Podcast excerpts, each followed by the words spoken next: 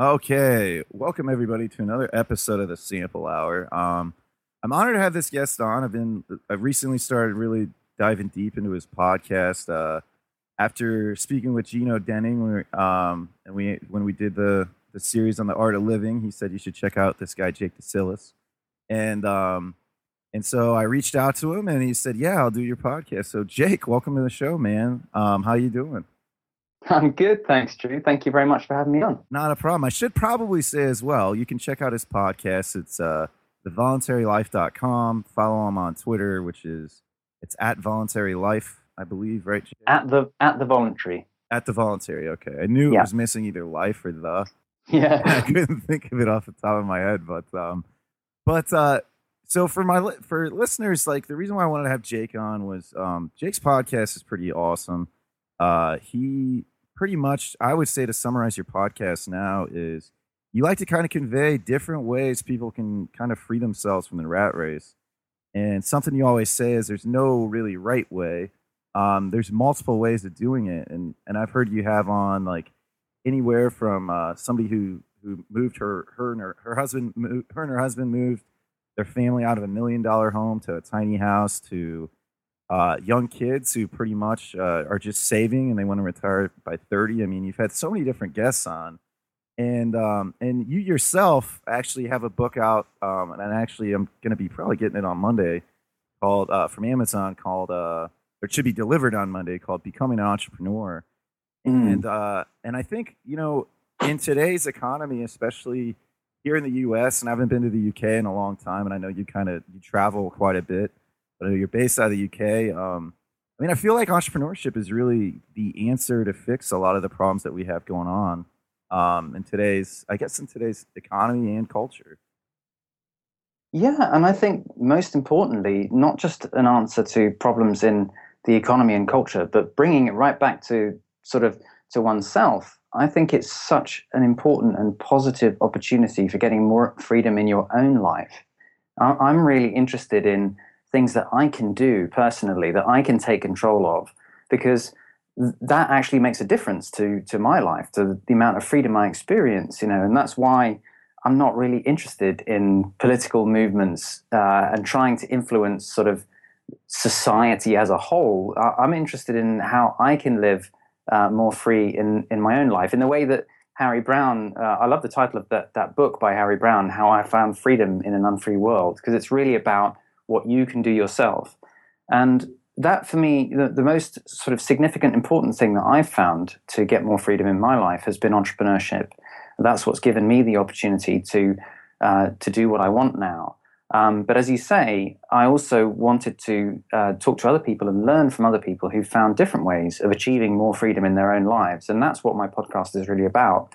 It's about uh, other people giving their own experiences of different ways that they've achieved uh, more freedom. And, and so my aim is to both share my experience and in particular to focus on entrepreneurship because that's what I uh, sort of have more experience uh, of, but also to share other people's stories of ways that they've found freedom through either things like unschooling and you know making their own educational choices or ways to find financial freedom through through things like extreme saving, as you say, and um, and the fun thing is that I get to learn a lot in the process too. You know, I've, I've learned a huge amount from everyone that I've interviewed about different ways to be more free. So, what kind of um? Because we were talking before we started recorded, and initially, like for, and I recommend people go back and listen to your podcast just because, like, at first it was kind of like just a discussion of ideas. Like you'd get different authors on, and they did, discuss different aspects of freedom, whether it be uh, um, I mean, you'd have like Stefan Molyneux on. You had some like different, really cool guests. You guys would kind of all like bounce different ideas off, or what you thought, uh, um, kind of, kind of in, in reflection of Murray Rothbard writing and everything. So, what kind of like made you want to transition from like where you're originally at to where you're at now with your podcast? Yeah, that's a good question, and it did uh, actually start just as a book club. I was just interested in in reading um, books about finding more freedom. And uh, so I, I, made a Facebook page and, and, got people involved and so forth. And Uh, and for a while, um, a lot of those books were quite abstract, as you say, and, and some of the earlier podcasts, they're still there, the, the sort of more general political books. But in the process, I also looked at books about getting more freedom in your own life and things like, um, uh, well, I mentioned the Harry Browne book, How I Found Freedom in an Unfree World, and, and, a book called Unjobbing by Michael Fogler, who I also interviewed the, the author for that one. Um, and I found that those were were really interesting because those had kind of actionable steps, things that you can actually do.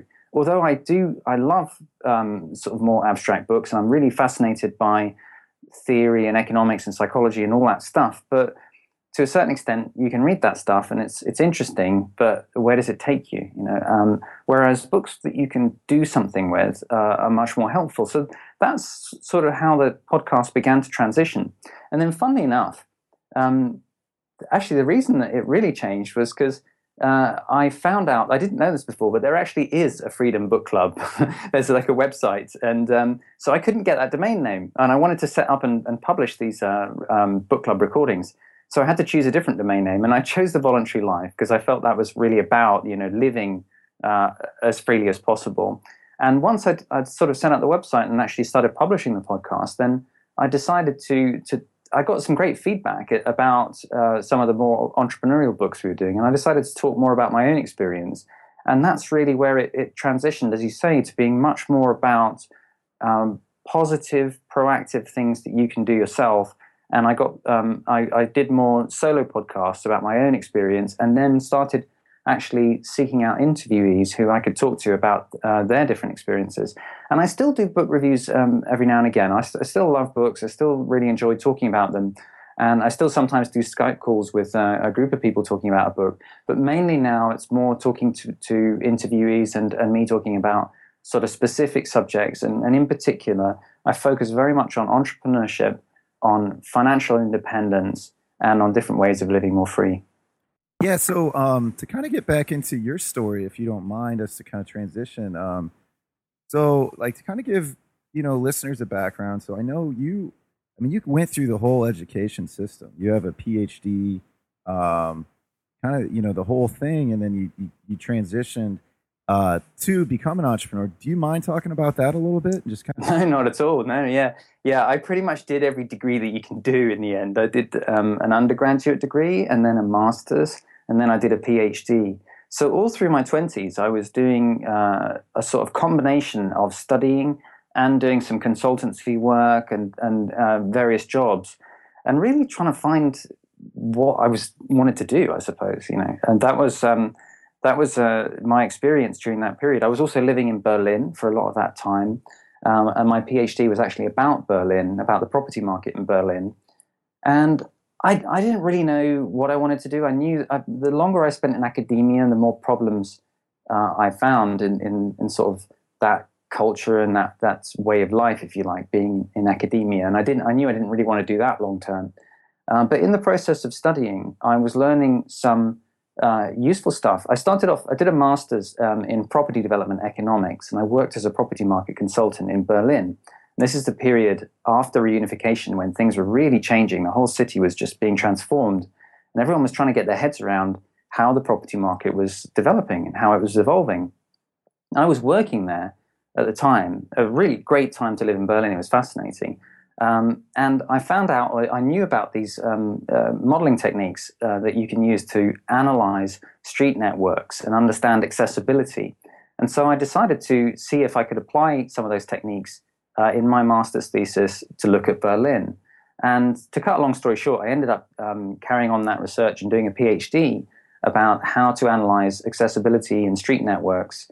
And once I'd finished my PhD, I had the opportunity to work within the university in a little consulting unit uh, within the university. But I actually decided I really wanted to not sort of stay in academia. I wanted to, to start a real uh, commercial oriented venture for this for this kind of work. Uh, and I wanted to do it myself. I wanted to set up my own business. So that's when I left and decided to become an entrepreneur, knowing absolutely nothing about what I was doing and making pretty much every mistake possible in the process.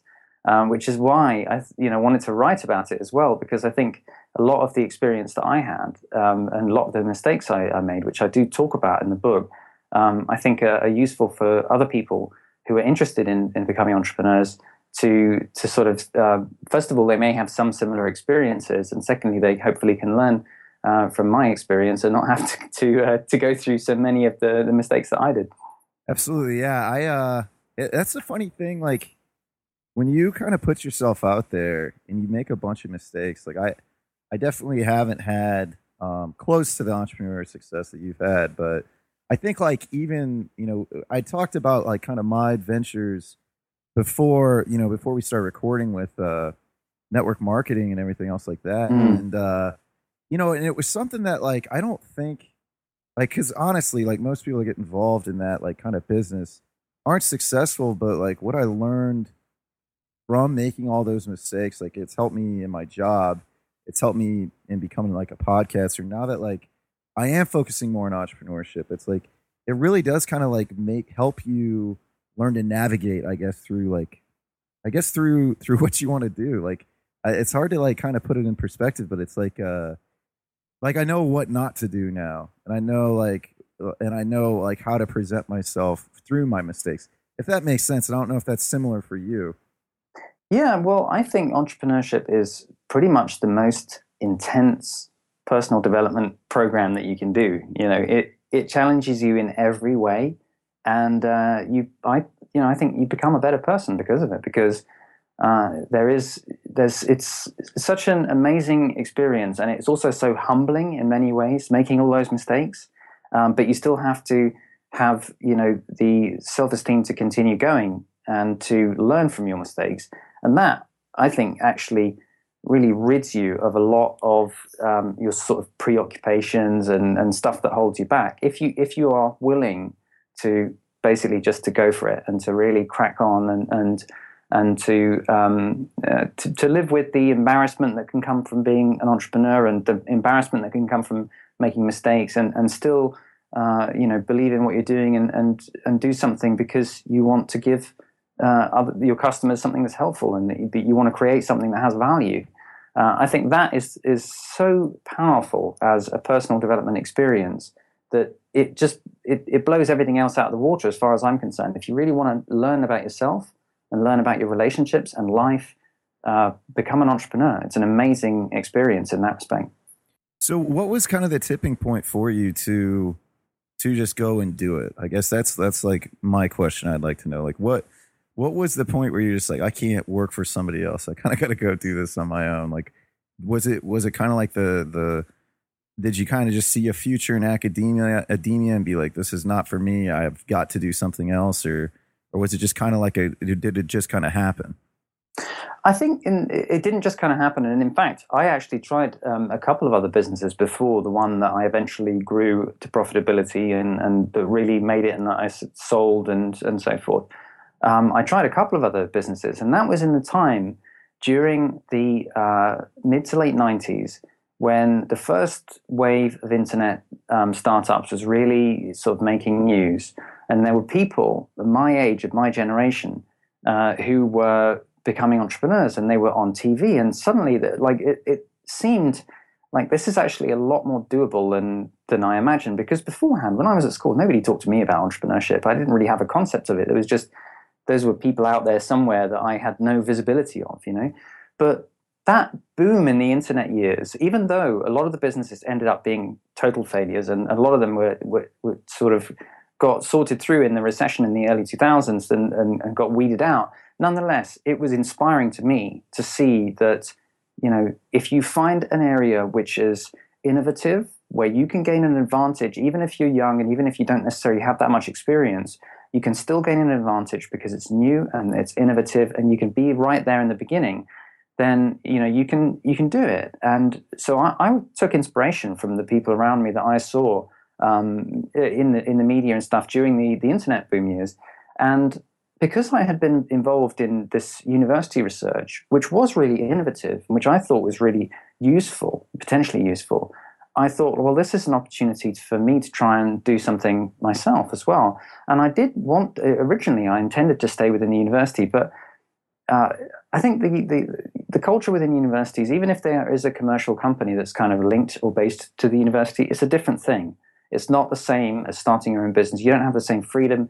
You don't get to do things the way that you want to. And there are all other there are all sorts of other um, uh, constraints and, and, and things pulling on, on a company that stays within the university. So I really wanted to leave the, uni- the university and do it myself. Yeah, it was pretty much getting breaking the bureau, the bureaucratic chains. Yeah, that bureaucracy and being like, exactly. Yeah, yeah. So I mean, that's part of the fun. If you're going to start your own business, you know, you might as well have the freedom to do it the way that you want to do it. Absolutely. Yeah. I mean, if I'm going to do something and fail at it, I want it to be my fault. Yeah. Like I don't want to. I don't want to have excuses. Like I want to be like, yeah, I just couldn't get it done. I mean, that was on me. Um, what? Uh, so okay, so you you get your business, you leave the university, um, you kind of start building up a customer base. You're doing really well. At what point was it okay? I can sell this and walk away. Like, what, what well, first of all, just to say, it wasn't so much start to build up a customer base. It was actually the first year almost no work. We had one big project. Um, we spent the first year basically just trying to get work, just trying to sell, and uh, at the same time developing software and doing all this other stuff. So you know, this was, uh, as I say, this was not a sort of very strategically planned start in any in by any means. I had no clue what I was doing, um, and it took me a long time to really get a handle on selling, on selling as, uh, as, as the kind of key driver for the learning process about what do customers really need. So that was the, the beginning. Was that uh, I borrowed a huge amount of money, I spent a huge amount of money, and I generally uh, uh, burned through a lot of that money before I finally started listening to customers and started actually focusing uh, on on a kind of outward focused, customer focused way. So what do you mean? So like uh, so the customer focused way like what was kind of uh, something that like if, if you don't mind giving a specific example like well, no not not at all. And i mean i think uh, this is actually something that i know a lot of other people do first. So my experience was you know i thought that we could develop really cool software and then we could provide a really interesting uh, uh, software as a service business. Um, in those days people were calling it application service provision over the internet using this technology and that was what I was interested in because it was a technical problem. I enjoy solving technical problems. And so I wanted to develop this, this software as a service business. And I spent a huge amount of money focused on that and, and doing that development. And the problem with it is that actually what the customers wanted was consultancy work. They wanted their basically hand holding. You know, they wanted us to provide the results to them in meetings so they could then show. Um, basically, it was retail developers and, and, large infrastructure projects that we were advising on. The, the, software that we were using was modeling pedestrian flow. So we were advising uh, shopping center developers where people are likely to walk if they build the shopping center uh, according to this design or that design and so forth. And it took me a long time to realize that a lot of the effort that I was spending on solving technical problems was actually going into solving technical problems that weren't necessarily what customers actually wanted, what they wanted to have from us. And I think a lot of people have that when when they start a business.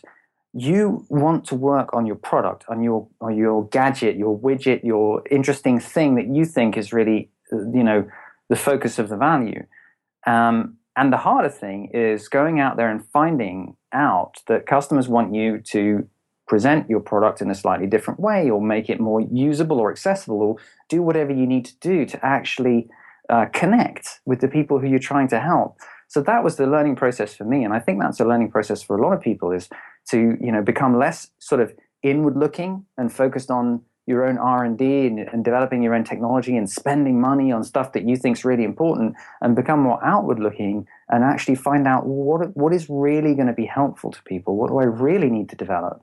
And in a way you know the, the, the approach that uh, many people refer to as, as the lean startup where you actually you do as little product development as possible before you get out there and start trying to help people deliver stuff to customers that approach is, is far more successful um, because it really uh, makes makes you spend money where you should be spending it rather than uh, on things that you find interesting. that makes sense. So pretty much, you know, you go out there, you you talk to customers, you find out what your customers are looking for, and then you provide a service based around their needs instead of you just saying, "Hey, I think you need this."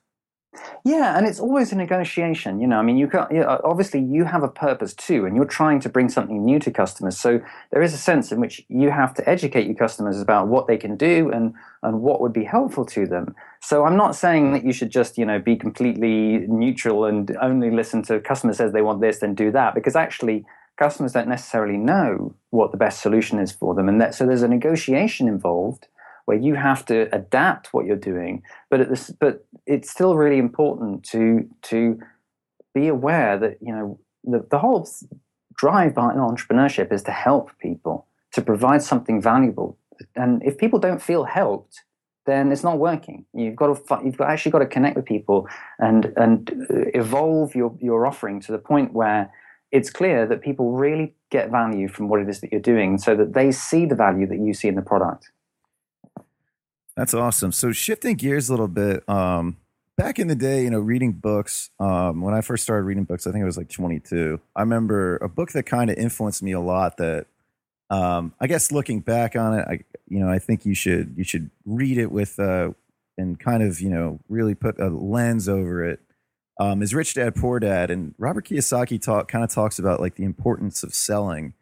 And I know a good friend of mine actually was trying to do an entrepreneurship thing um, and he didn't really take into effect like the the sales aspect of it. And mm. you were kind of talking about that with negotiating, but um, I mean, like, how important do you think sales is for you know developing yourself in like entrepreneurship or other aspects even of of I guess your overall personal growth? Well, um, I think it's totally essential and central to entrepreneurship. And I hated it. Everyone hates sales uh, at first, or at least most people do, um, because it's kind of stressful and you know it's it's not exactly fun at first. Yeah. Um, but the thing about selling is that it is really the the learning mechanism. That's how you learn about what works and what doesn't work, and what your customers are doing, and what they really need, and so forth. So I think it's actually a, a, really, really important part of the process. And once you kind of adjust your attitude towards sales and and think of it as your learning process, at least for me, that was my change of, of uh, mentality about it. Was to to understand that it, this was how the uh, the business was going to get the information it needed to evolve. This is how we were going to uh, get better at what we do is through selling, because selling is you know that's the final test of, of what you're doing. It doesn't matter how good you think whatever you're doing is. Question is does anybody else want to pay for it? And if they don't then you've got a problem. So selling is is the way that you learn and the way that you get the information you need in order to evolve your business. And it's also it's a numbers game. You just have to keep doing it. You have to get as much data as possible. And so once you see it more as a process rather than every individual sale as being a kind of potential for rejection once you start seeing it as a process and see the information that you can get from it, then uh, you know it can actually be super interesting and and uh, and really you you a really fun process that you learn a lot from as well. It's exhilarating, you know, when you can get into that mindset about it. Even though you know it's pretty stressful at first and, and nobody really likes it at first. By the way, just on on the book that you mentioned on Rich Dad Poor Dad, I, I think I've got various criticisms of, of um, Robert Kiyosaki's ideas which is probably uh, for another time we can get into more detail. Like his, he has much of a focus on real estate and and in terms of, of, of, some of the ideas. But I do think that some of the things he says about selling are, is, are really inspirational. Absolutely. And some some of the things he says about sort of going for it in terms of of your own financial freedom are really inspirational too. Absolutely, yeah. And, and I didn't want to sound like I was criticizing. I think, uh, I mean, that was kind of it. Like, I think um, Robert Kiyosaki kind of points out his path he talks a lot about that, and a lot of people were upset because, like, uh, I guess it wasn't re- like the, ch- the his story that he tells is kind of like it's not necessarily true, but it's it's a story, and people learn mm. stories. And I think people lost sight of a lot of things, and people also immediately look to criticize, and it's usually instead of saying um, instead of criticizing for like how to help somebody improve something, it's usually they're criticizing something else to explain why they can't do something. That's kind of something that I noticed. Um, if that makes sense, but uh, no, I think that's a great book, and like that's actually reading that book is why I, I got into sales um, hmm. personally. Mm. Um, and uh, so I, I think it, it's a great book to read but uh, again, like I think you know, I just wanted to kind of say, you know, don't don't expect to go buy houses and trade houses for hotels or just yeah. his exact model. I'd also highly recommend uh, his board game Cash Flow 101. I think that's a great game and it kind of helps you learn how to balance your finances and it helps you realize, you know, what's actually an asset and what's actually a liability. And uh, I'm a huge fan of that game. Like that game really helped me out with, um, I guess, kind of like piecing things, even though I didn't use it right away. Like now that I'm older and I'm not young. Well, I'm only 29, but now that like I'm kind of like reaching the peak of not being a crazy 20 something year old kid, um, it's it's been really helpful looking back on it, and it's something I want to revisit. Um, mm. But uh, uh, man, I was going to ask you something else, and I got uh, I distracted myself there, Jake. well, while you're while you're remembering it, I'll just say another thing about that book. Um, like all these things, I think you know it's so important to to read these books and get the useful stuff out of them and you don't have to you can ignore the stuff that's not useful you know you can you can pick and choose and you know people i think become very focused on whether or not robert kiyosaki overall is a good or bad guy. And i'm not even interested in that. I'm interested in you know what are the useful bits that uh, i can take from that book and what are the bits that i can just ignore because they, they don't make sense to me or i don't think the arguments hold up or whatever. And um, one of the things that I took from it, I really like uh, he, Robert Kiyosaki was one of the first people I read who talked about financial freedom being a question of how long can you go before you have to do work that you don't want to do? What is the length of time into the future that you don't have to do anything that you don't want to do? That's a great definition of financial freedom, and I, I really, you know, that that really stuck with me from that book more than anything else. I've forgotten most of the stuff he said about re, about uh, real estate, but just that definition of financial freedom, I've always found very, very helpful. Yeah, I, I completely agree, and I think it's uh, it's something that uh, you know I hear you your message in your podcast kind of talk about that is, and that's that's pretty much it. Like you know, if you're not, I mean, the, the reality is, as soon as like like I work for a very large company and I'm in sales, it's a pretty easy sales job. But for me, I look at it as like a way to get capital for my own entrepreneurship. Like right mm. now, you know, I, I suck it up for a few years, save as much money as possible, then look to to start my own business or start stuff on the side with with like-minded individuals. And uh, but as soon as I I go into work every day, I am voluntarily um, putting myself in a tyrannical environment. Like I have to take breaks at a certain time. I have to take lunch at a certain time. Like none of that stuff is on my time. And I can, you know, I can stay focused and just focus on the task at hand, me kind of ignore that. But when you work a job, I mean, that's really that's really the thing that kind of bugs me the most is like uh you know that you are willingly um putting yourself in that kind of tyrannical environment. And I think um I think that's something that's not necessarily talked about a lot by a lot of people that, you know, preach liberty and everything else like that. And I think um you know, and I don't want to sound like a negative thing either. Like you have to be able to provide for yourself. Like that's it's something that's necessary to do. We're not prepared, you know, we're not prepared from our schooling system to to be free. I mean, it's and it's not and I don't want to like sound like, you know, conspiracy or anything like that, but the, the bottom line is is like you know, you get out and then like, I mean, for me personally, I got out in the real world from high school and it was like, okay, Where's the manual at? Oh, there is none. Yeah, yeah absolutely. There's no manual for me how to be successful in my own endeavors. Like it's it's you know, go to school. If you don't go to school, you won't get a job. And then it's like, man, I can't I can't sell my job to anybody. I don't own my job. Like it's literally a, an agreement of labor. It's not. I mean, it's it's just kind of one of those things. Well, I've got a, a few thoughts about uh, the the kind of question of how do you get more freedom when you're working a job, you know, when you're not an entrepreneur. And you know, one of the most uh, exciting and interesting things that, uh, that, I've learned about through interviewing people is the whole movement or, or culture or approach of extreme saving, and people who are they're going for financial freedom. Just they're, they're not becoming entrepreneurs; they're just doing it through paid work, but they just go in for seriously hardcore saving. They're going for more than 50%, up to 75%, even more um, of their of their income they're saving. And that's a really interesting approach. You know, it's not the approach I took, but I think that's a really interesting alternative for people who feel like you know they're not in a place or environment where they can see entrepreneurial opportunities that's one approach that, that i think is worth finding out about and there are a lot of people out there who write and blog about this and you can see some of them uh, uh, in, in my podcast the interviews that i've done um, with people who have that approach. And I, I think it's really inspiring that approach. But another thing that i wanted to say is that even if you do uh, you know want to become an entrepreneur one of the things that I've written about in, in my book is how useful um, your paid work can be for getting connections, for getting a network, for finding people who you may be able to work with, and most importantly, for gaining industry knowledge.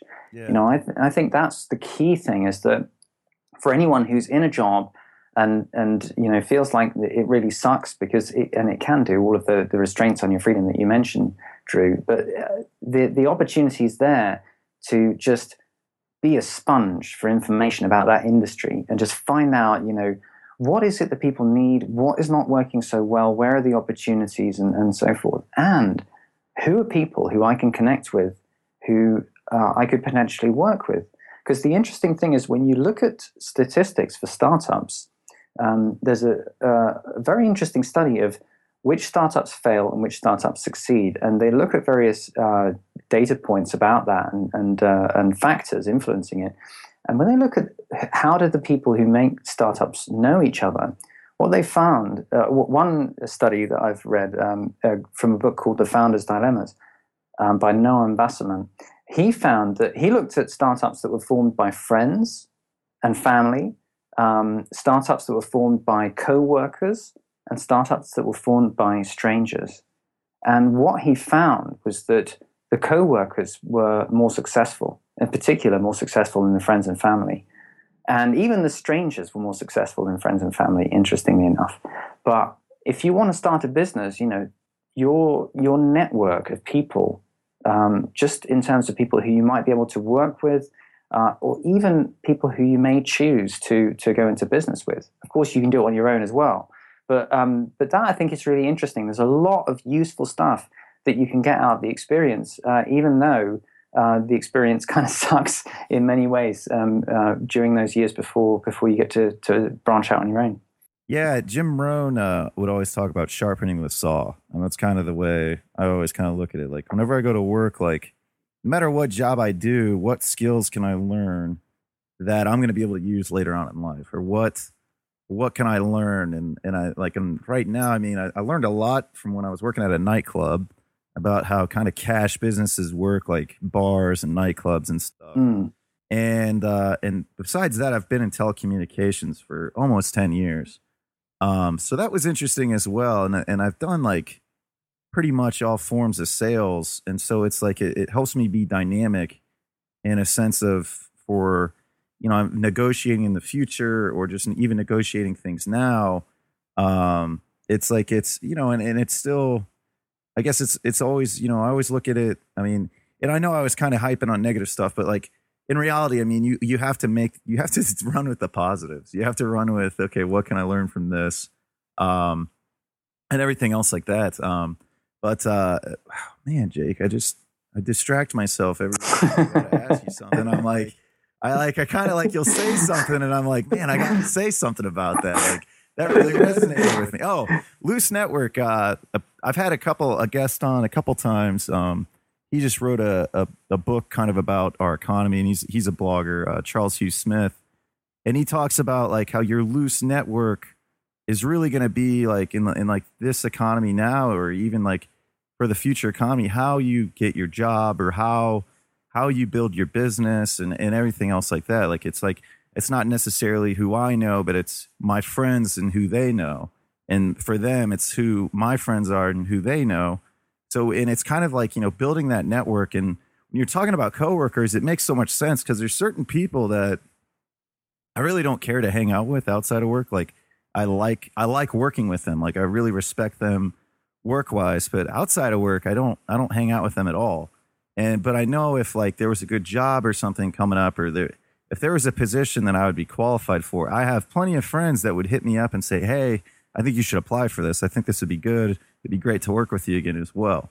Mm. And and I think um so it makes a ton of sense. Like I've thought multiple times about trying to start some, you know, maybe sales consulting business or something with with a group of co former coworkers or friends.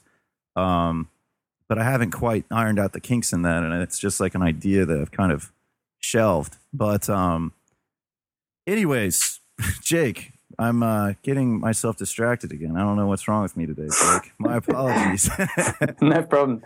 Well, I'll say one other thing while you're while you're thinking about uh, the next thing. So, it, another aspect of, of finding more freedom in work, and this is another thing that I have uh, talked to people on my podcast about, is the whole concept of unjobbing, which I think is a really interesting concept too. And in a way, that is an approach which is less about gaining financial freedom to the point where you can retire early. You know, I mean, that's been my focus. That's been what I think is kind of like the ultimate goal that, that really uh, helps you get more freedom is, is not having to work if you don't want to. But there are some people who take the approach that, you know, they don't they don't necessarily mind doing doing work as long as they don't have some of those downsides that you talked about that go with the job, like, for example, having to be in at a certain time and having to take breaks at a certain time and having to report to somebody that they don't enjoy working with and so forth. And so unjobbing is, is more of an approach of just like, well, how can I make money without having those aspects of a job? You know, how can I work from home? How can I work on stuff that is really meaningful to me? And how can I maybe not even from one particular income source. Maybe it's a, a, whole bunch of small things that I do. How can I transition this job from being one where I'm in, you know, having having to commute and deal with all of that stress and having to be in the office at a certain time to a different kind of work, which maybe I'm a freelancer or maybe I produce, I have a number of uh, revenue generating uh, smaller projects. And that I think can be an interesting approach too. And it doesn't have the financial safety or long term security of building up your investments and living off them in the same way that the approach of extreme saving or or becoming an entrepreneur and really really uh, building up a business that you might be able to sell doesn't have the the, the, the long term security of those approaches, but it's one way that some people choose to get more freedom in their working lives too.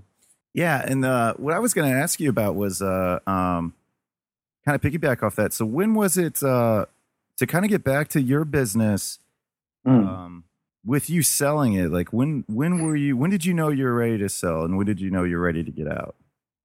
Well so business was started in 2000 and uh, the period 2000 to 2005 was just one long hard slog to get out of debt uh, and into profitability and to to build the business and and uh, that was really the the learning process. And and uh, I talk about how uh, how my approach totally changed during that period of time and and the things that I learned. Anyway, we got to the point. I had one business partner, and we got to the point in in 2005 where we were actually making a really good profit, and we were able to pay off all of our initial startup loans. So we paid them off with interest. So we were totally debt free. We were making a really good profit, and at that point, we were in a really good position because the most important thing about selling, if you if you are intending to sell a business, is whether you know w- what your negotiating position is. And because we had a profitable business, we didn't really need to sell. It wasn't like we were desperate to get out or anything. The, the business was doing really well. So we had a period um, after sort of 2006 where we just started thinking about all of the companies that we worked together with, that we developed relationships with, that we had done a lot of projects together with, and we eventually, um, for one of the one of the companies, uh, a, multinational engineering company that we'd worked with for many years, who knew us and trusted us and, and knew that we were very professional and so forth, we uh, we got into negotiations with them, and that eventually led to the sale in 2007.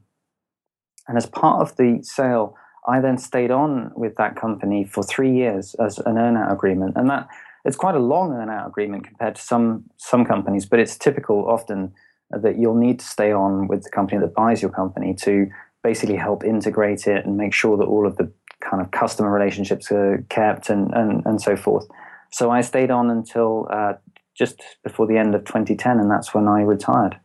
So with the, and I know we're kind of running out of time, but so then when did you start kind of building um, the permanent your permanent portfolio, which um, which in reference to what you were saying earlier for listeners, the Harry Browne book that he discusses earlier is what where isn't that where you kind of got the idea for the permanent portfolio, or when when? Yes, yeah, yeah. So um, the permanent portfolio is it's an approach to investing, just in terms of how you w- which uh, investments you choose and how you choose to rebalance, and it's a very passive income, uh, sorry, a very passive investing approach. Um, and I basically started learning about that in about, I guess, 2004, and so I I already knew about the permanent portfolio before um, we sold the business, and it was it's really just it's an approach that I followed even while I was still an entrepreneur. I started to to uh, adopt that approach to passive investing, basically, um, and it uh, very simply it just means that you hold uh, gold, um, index funds of stocks, you hold long-term bonds and and cash, and you you hold those in uh, roughly 25% uh, each with some rebalancing bands, and you rebalance periodically. And I adopted that approach because it's very much a uh, an approach of managing your own investments. You keep your expenses as absolutely low as possible. It's a passive investing approach. And so when I sold the business, I was able to then use the funds from that and just you know carry on um, using the same sort of private investor, individual investor approach, just with with more funds though. It's awesome. Well, I tell you what, Jake, um, we're kind of running out of time, but uh, love to have you on again. Um, uh, so I'll, I'll, I'll hit you up once we're done recording. Maybe we can schedule something. But uh, everybody, go to thevoluntarylife.com. Um, go to iTunes and subscribe to his podcast. Rate and review. Um, and actually, if you could rate and review mine as well, that helps us out a lot. So iTunes doesn't track downloads; it tracks reviews. So kind of like a Yelp for podcasting. So if you could give us some good Yelp reviews for podcasting, we would appreciate it. Um, and uh, and so go follow him on Twitter. It's it's at the voluntary, correct? That's right. Yeah, and uh, the website is thevoluntarylife.com. Thanks for what you said about reviews. That's great, Drew. That I, I definitely appreciate that. Yeah, and the other thing, the other thing is, you know, if if uh, people are interested in in this topic of entrepreneurship, then uh, the book is uh, Becoming an Entrepreneur, and it's on Amazon in uh, ebook and and uh, a physical book. Uh, so you can you can find it either through my website or on Amazon. Yeah, I was going to get to that. Uh, yes, buy his book. I bought mine. it should be here this week. I'm going to start reading it. Uh, but thanks a lot, Jake. Uh, and uh, everybody, thanks again for tuning in. Thanks, Drew. That was fun. Yep, not a problem.